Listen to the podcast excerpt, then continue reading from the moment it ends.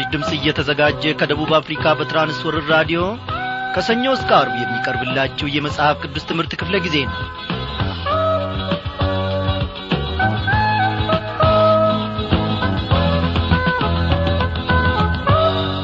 በጌታ የተወደዳችሁ ክብሯን አድማጮቼ እንደምን አመሻችሁ?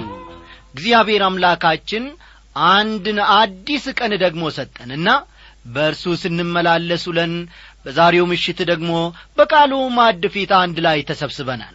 በያላችሁበት ስፍራ ሆናችሁ ከጓደኞቻችሁ ከጎረቤቶቻችሁ ወይንም ደግሞ ለብቻችሁ ሆናችሁ ከቃሉ ማዕድ በረከትን ለመካፈል የቀረባችሁትን ሁሉ እግዚአብሔር በእውነት በዚህች ምሽት እንደሚገናኛችሁ ድንቅን ነገር እንደሚያስተምራችሁ እኔ አምናለሁ።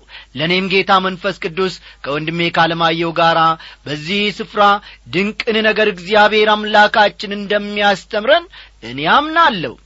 አዎ ምሽት ጊዜ ቢሆንም ለእግዚአብሔር ደግሞ ጊዜያችንን ሰጥተን ጊዜያችንን ሰውተን ሁሉንም ነገር ጣል አድርገን እነሆ በተሰበረ ልብ በርሱ ፊት መቅረብ መቻል አለብን። ምስጋናና ክብር ለሚገባው ለልዑል አምላካችን ደግሞ ምስጋናን እየሰጠን ጌታ ሆይ ተመዝገን ስለዚህ ዓላማና ስለዚህ ድንቅ ሥራ እያልን ከቃሉ ታምራትን እየተመለከትን እኖ እስከ ምሽቱ ሁለት ሰዓት ተኩል አብረን እንዘልቃለን። እስቲ ይህንን ድንቅ ጌታችንን እንዲህ እያንና መጋቁሱ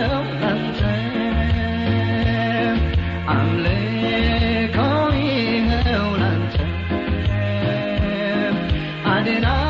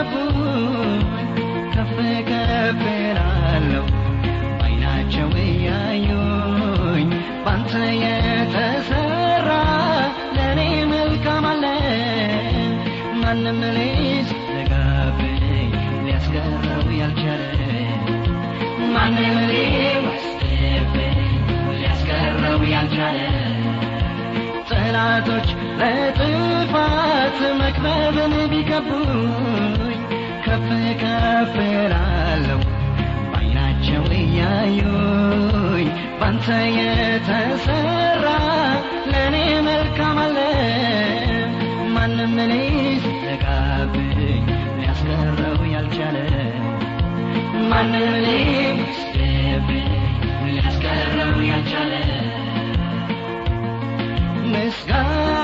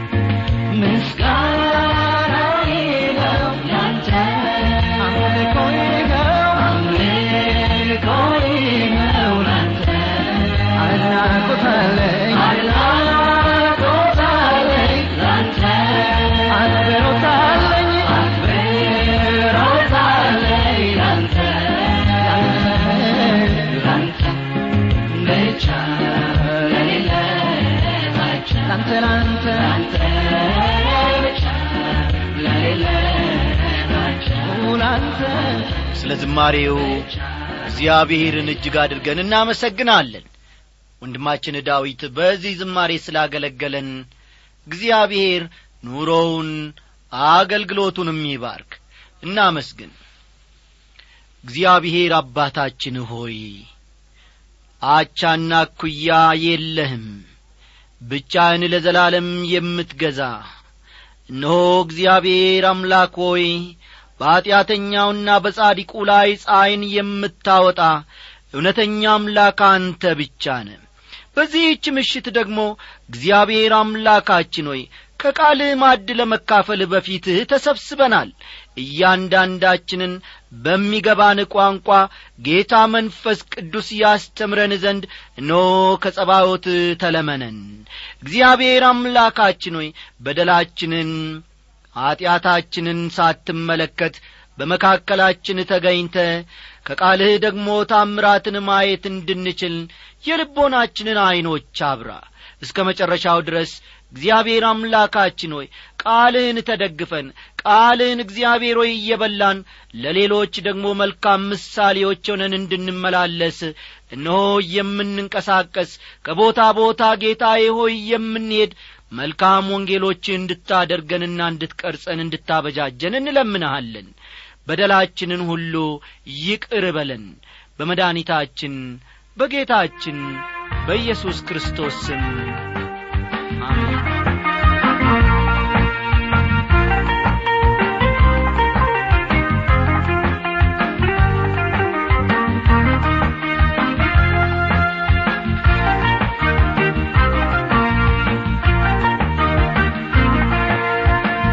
ክቡራን አድማጮቼ ባለፈው ምሽት ክፍለ ጊዜ ጥናታችን ዛሬ የትንቢተ ኢዮኤል መጽሐፍ ጥናታችንን እንደምንጀምር ተናግሬ ነበር። እግዚአብሔር ረዳንና ደግሞ ዛሬም እነሆ ትምህርቱን ይዘንላችሁ ቀርበናል። እንግዲህ አሁን ቀጥለን ስለ ትንቢተ ኢዮኤል መግቢያና እንዲሁም ወደ መጨረሻ ላይ ደግሞ ከምዕራፍ አንድ አንዳንድ ነጥቦችን አብረን እንመለከታለንና እስቲ ያስቀድማችሁ መጽሐፍ ቅዱሶቻችሁን ገለጥ ገለጥ አድርጋችሁ ትንቢተ ኢዮኤልን አውጡ።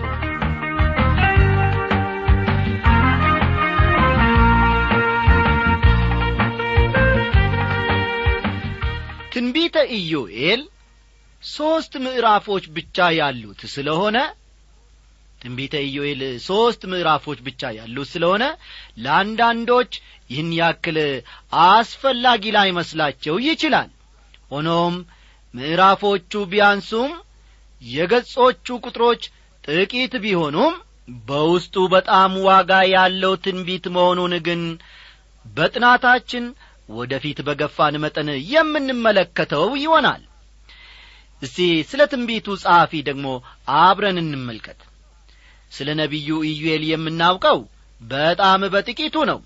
ስለዚህ ሰው ማንነት ግልጽ የተደረገልን ነገር ቢኖር ምዕራፍ አንድ ቁጥር አንድ ምዕራፍ አንድ ቁጥር አንድ ወደ ባቱኤል ልጅ ወደ ኢዩኤል የመጣው የእግዚአብሔር ቃል ይህ ነው ይላል። ኢዩኤል የሚለው ስም ትርጉም እግዚአብሔር አምላክ ነው እንደ ማለት ነው። ልብ በሉ ኢዩኤል የሚለው ስም ትርጉሙ እግዚአብሔር አምላክ ነው እንደ ማለት ነው። እንዲህ ያለ ስም ደግሞ በዚያ ዘመን በጣም የተለመደ ነበር። አንዳንድ ሰዎች በአንደኛ ሳሙኤል ምዕራፍ ስምንት ቁጥር አንድ በአንደኛ ሳሙኤል ምዕራፍ ስምንት ቁጥር አንድ እንዲህም ሆነ ሳሙኤል በሸመገለ ጊዜ ልጆቹን በእስራኤል ላይ ፈራጆች አደረጋቸው። የበኩር ልጁም ስም ኢዩኤል ነበረ የሚለውን ቃል ይዘው ኢዩኤል የሳሙኤል ልጅ ነው የሚል አቋም ይዘዋል። ይሁን እንጂ በጥድፊያ ወይም በችኮላ እንዲህ ያለ መደምደሚያ ላይ ከመድረስ ይልቅ የሚከተለውን ቢያነቡ ኖሮ ስህተት ላይ ባልወደቁም ነበር ብዙዎቹ። ልጆቹም ይላል በመንገዱ አልሄዱም። ነገር ግን ረብ ለማግኘት ፈቀቅ አሉ። ጉቦም እየተቀበሉ ፍርድን ያጣምሙ ነበር ይላል። የማ ልጆች? የሳሙኤል ልጆች። ታዲያ ይህንን ካለ ኢዩኤል እንዴት የእግዚአብሔር ሰው ሊሆን ቻለ የሚል ጥያቄ እዚህ ላይ ሊነሳ ይችላል። አስተዋላችሁ አይደል? አሁን ያነበብኩት ቃል በመጨረሻ ላይ ከአንደኛ ሳሙኤል ምዕራፍ ስምንት ቁጥር ሦስት ነው ከአንደኛ ሳሙኤል ምዕራፍ ስምንት ቁጥር ሦስት የሳሙኤል ልጆች በመንገዱ እንዳልሄዱ ረብን ለማግኘት ፈቀቅ እንዳሉ ጉቦም እየተቀበሉ ፍርድን ሲያጣምሙ እንደ ነበር ከቃሉ መረዳት ይቻላል። ስለሆነም ወገኖቼ የሳሙኤል ልጆች የዩኤል ዐይነት ምግባር አልነበራቸውም። አስተዋላችሁ አይደል? የሳሙኤል ልጆች የዩኤል ዐይነት ምግባር አልነበራቸውም። ትንቢቱ የተነገረበትን ዘመን አስመልክቶ ደግሞ እስቲ አንዳንድ ነገሮችን አብረን እንመልከት።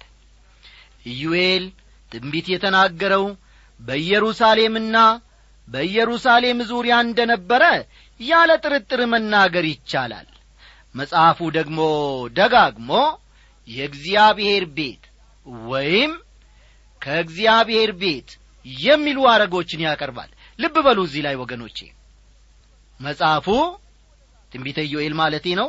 ደግሞ ደጋግሞ የእግዚአብሔር ቤት ወይም ደግሞ ከእግዚአብሔር ቤት የሚሉ ሐረጎችን ያቀርባል። ለምሳሌ ያክል ኢዩኤል ምዕራፍ አንድ ቁጥር ዘጠኝ ኢዩኤል ምዕራፍ አንድ ቁጥር ዘጠኝ የእህሉ ቁርባንና የመጠጡ ቁርባን ከእግዚአብሔር ቤት ተወግዷል የእግዚአብሔርም አገልጋዮች ካህናቱ አለቀሱ ሲል ይናገራል። እንደ ገና ደግሞ ኢዩኤል ምዕራፍ ሦስት ቁጥር አሥራ ሰባትን ብትመለከቱ ፈጠን ፈጠን እያላችሁ ነጥቦቹን ያዙ። ኢዩኤል ምዕራፍ ሦስት ቁጥር አሥራ ሰባትን ብትመለከቱ እኔም በተቀደሰው ተራራዬ በጽዮን የምቀመጥ አምላካችሁ እግዚአብሔር እንደሆንኩ ታውቃላችሁ። የዚያን ጊዜም ኢየሩሳሌም የተቀደሰች ትሆናለች። እንግዶችም ከእንግዲህ ወዲህ አያልፉባትም ይላል። ተመልከቱ እንግዲህ እንዲህም ስለሆነ ይህ ነቢይ ትንቢት የተናገረው በደቡባዊው የይሁዳ መንግሥት መሆኑ ግልጽ ነው ማለት ነው። ይህን ነጥብ ያዙ። ይህ ነቢይ ኢዩኤል ማለት ነው። ትንቢቱን የተናገረው በደቡባዊው የይሁዳ መንግሥት መሆኑ በደቡባዊው የይሁዳ መንግሥት መሆኑ ግልጽ ነው። ኢዩኤል ከጥንታውያን ነቢያት አንዱ ነው። አንዳንዶች እንደሚሉት ይህ ነቢይ ትንቢት ይናገር የነበረው በይሁዳ ንጉሥ በኢዮአስ ዘመን ሲሆን በይሁዳ ንጉሥ በኢዮአስ ዘመን ሲሆን ይህም ነቢዩ በኤልያስና በኤልሳ ዘመን እየኖረ ያደርገዋል ማለት ነው።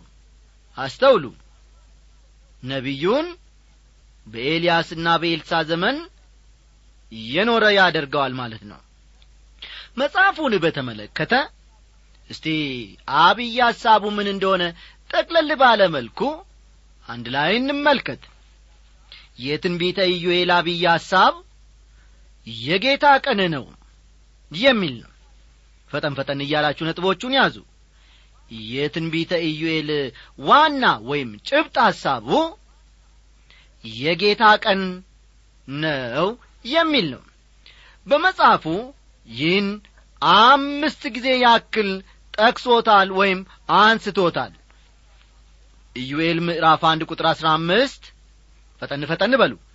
ኢዩኤል ምዕራፍ አንድ ቁጥር አሥራ አምስት ኢዩኤል ምዕራፍ ሁለት ቁጥር አንድ ኢዩኤል ምዕራፍ ሁለት ቁጥር አንድ። ኢዩኤል ምዕራፍ ሁለት ቁጥር አስር። ኢዩኤል ምዕራፍ ሁለት ቁጥር አስራ አንድ።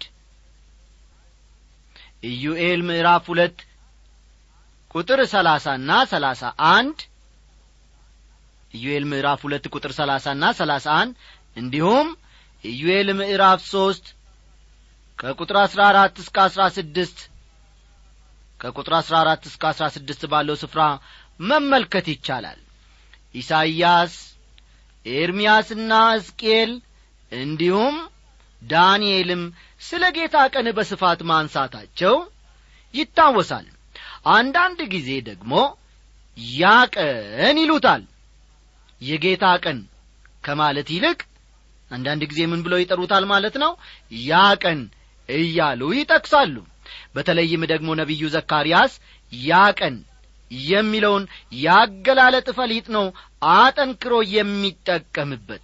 ያ ቀን የእግዚአብሔር ወይም የጌታ ቀን ነው። የጌታ ቀን የሚለውን ቃል ለመጀመሪያ ጊዜ ትንቢት ውስጥ ያስተዋወቀ ነቢይ ኢዩኤል ነው። ልብ በሉ። የጌታ ቀን የሚለውን ሐረግ ወይም ቃል ለመጀመሪያ ጊዜ ትንቢት ውስጥ ተጠቅሞ ለእኛ ያስተዋወቀን ኢዩኤል ነው።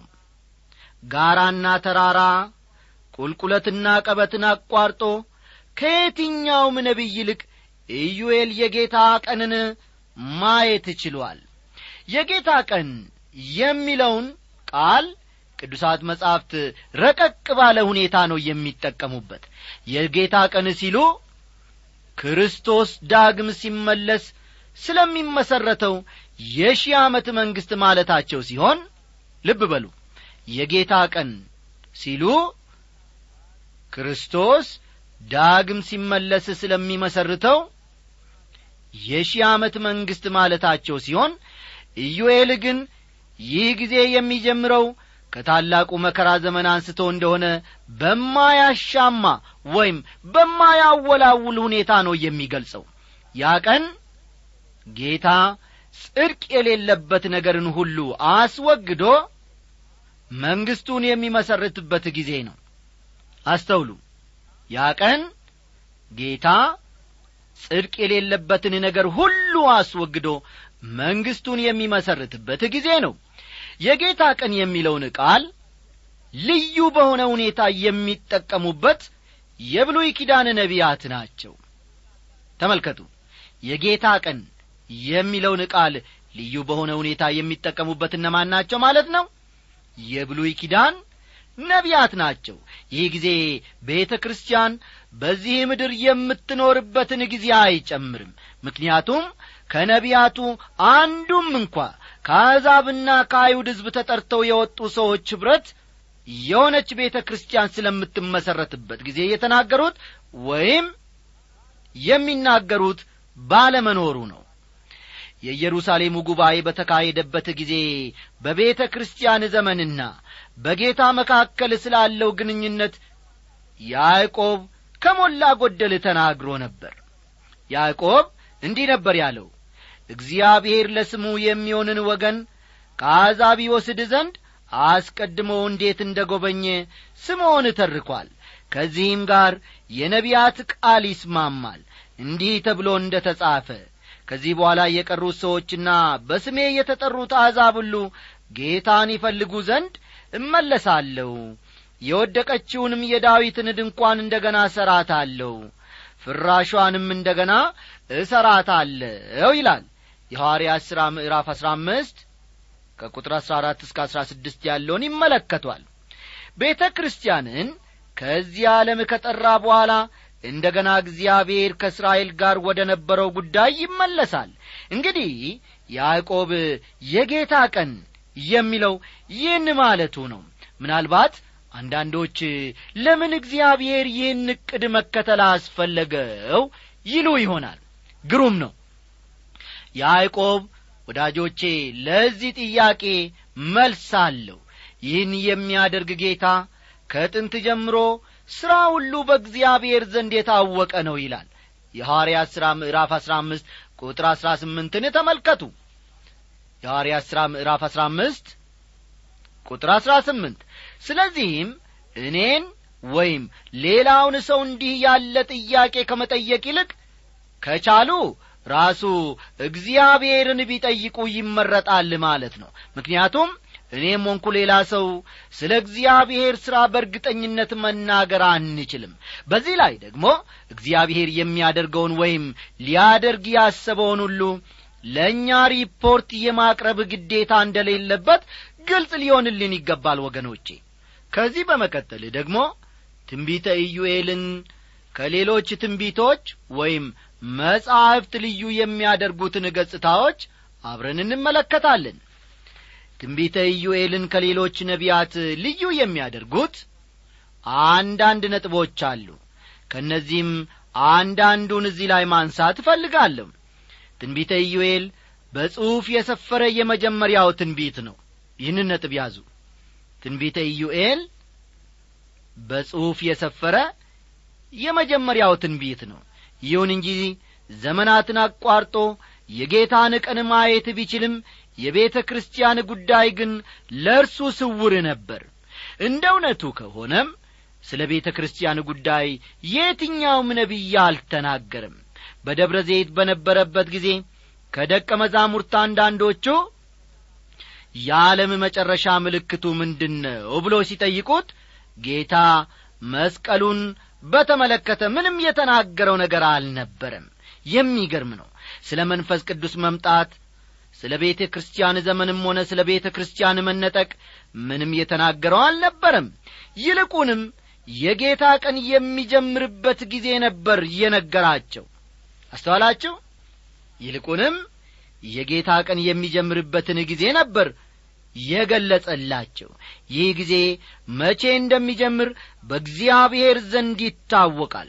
ለእኔና ለእናንተ ግን ስውር ነው። የጌታ ቀን መቼ እንደሚጀምር ሲያመለክት ደግሞ እንግዲህ በነቢዩ በዳንኤል የተባለውን የጥፋትን ርኩሰት በተቀደሰችው ስፍራ ቆሞ ስታዩ አንባቢው ያስተውል ይላል።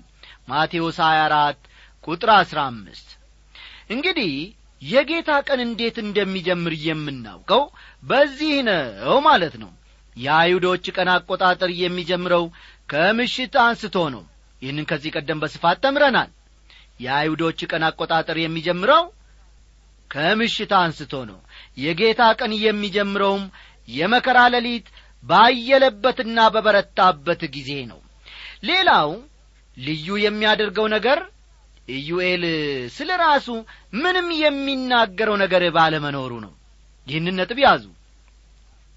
ሌላው ዩኤልን ልዩ የሚያደርገው ነገር ቢኖር እርሱ ራሱ ስለ ራሱ ምንም የሚናገረው ነገር ባለመኖሩ ነው። ታስታውሱ እንደሆነ ሆሴ ስለ ራሱ ሕይወት አንዳንድ ነገሮችን ነግሮን ነበር። በቤቱ ስለ ነበረው ችግርና እምነት አጉዳይ ስለ ነበረችው ሚስቱም ነግሮናል።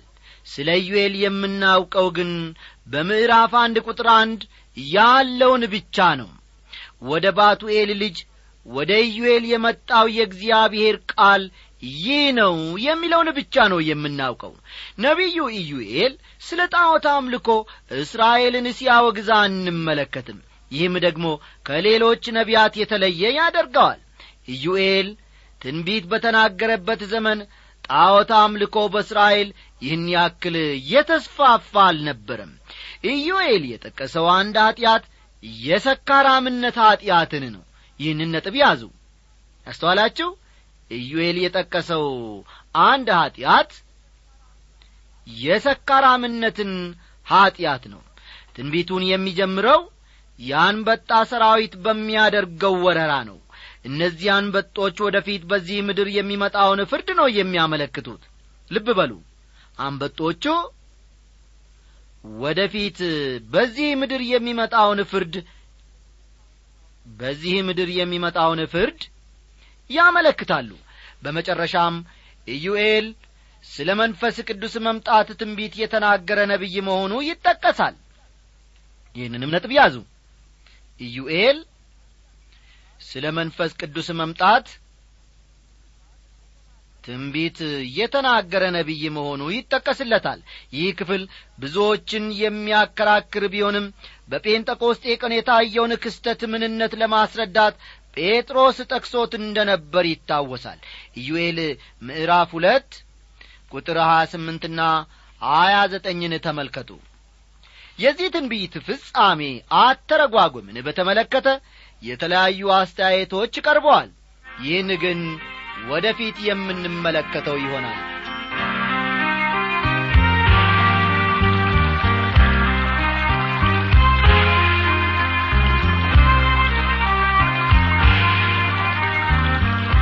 አሁን ደግሞ ከምዕራፍ አንድ አንዳንድ ነጥቦችን ጌታ በረዳን መጠን አብረን እንመለከታለን። ትንቢተ ኢዩኤል ሦስት አጫጭር ምዕራፎች ብቻ ያሉት እንደሆነ ቢታወቅም በቅዱሳት መጻሕፍት ውስጥ ከፍተኛ ስፍራ እንዳለው አያጠያይቅም። በጽሑፍ ከሰፈሩ ትንቢቶች የመጀመሪያው እንደ መሆኑ መጠን የጌታ ቀን የሚለውን ቃል ለማስተዋወቅና ትርጉም ለመስጠትም የመጀመሪያ ነው። ቁጥር አንድን እስቲ ፈጠን ብለን እንመልከት። ወደ ባቱኤል ልጅ ወደ ኢዩኤል የመጣው የእግዚአብሔር ቃል ይህ ነው ይላል። አንዳንድ ሰዎች ኢዩኤል የሳሙኤል ልጅ እንደሆነ ገምተዋል። ይህንን በመግቢያችን ውስጥ ተመልክተናል። አንደኛ ሳሙኤል ምዕራፍ ስምንት ቁጥር አንድና ሁለትን ተመልከቱ። አንደኛ ሳሙኤል ምዕራፍ ስምንት ቁጥር አንድና ሁለትን መመልከት ይቻላል። ይሁን እንጂ ወገኖቼ ሳሙኤል ጥሩ ልጆች አልነበሩትም። ስለዚህ ኢዩኤል የሳሙኤል ልጅ ሊሆን አይችልም አስተዋላችሁ አይደል? ኢዩኤል በምንም አይነት መንገድ የሳሙኤል ልጅ ሊሆን አይችልም። እንደ ተመለከት ነው የኢዩኤል አባት ባቱኤል ነበር የሚባለው። ኢዩኤል ማለት እግዚአብሔር አምላክ ነው ማለት ነው። አስተዋላችሁ? ኢዩኤል ማለት እግዚአብሔር አምላክ ነው ማለት ነው። ቁጥር ሁለት እናንተ ሽማግሌዎች ይህን ስሙ በምድርም የምትኖሩ ሁሉ አድምጡ። ይህ በዘመናችሁ ወይስ በአባቶቻችሁ ዘመን ሆኖ ነበርን? ይላል። መገመት እንደሚቻለው በዚህ ወቅት እስራኤል ባንበጣ መንጋ ተመታ ወይም ተጠቅታ ነበር። ምንም እንኳ የአንበጣ መንጋ በዚያ አካባቢ የተለመደ ቢሆንም ኢዩኤል ይህን ምክንያት በማድረግ ለሕዝቡ ለመሆኑ በዘመናችሁ እንዲህ ያለ ነገር አይታችሁ ታውቃላችሁን? በማለት ጥያቄውን ያነሳል። በአባቶቻችሁ ዘመንስ እንዲህ ያለ ነገር ተደርጎ ያውቃልን? በማለት ይጠይቃል። ሕዝቡ ደግሞ የለም ይህ እስካሁን ካየነው ሁሉ የሚከፋ ነው በማለት እንደሚመልሱለት ይጠበቃል።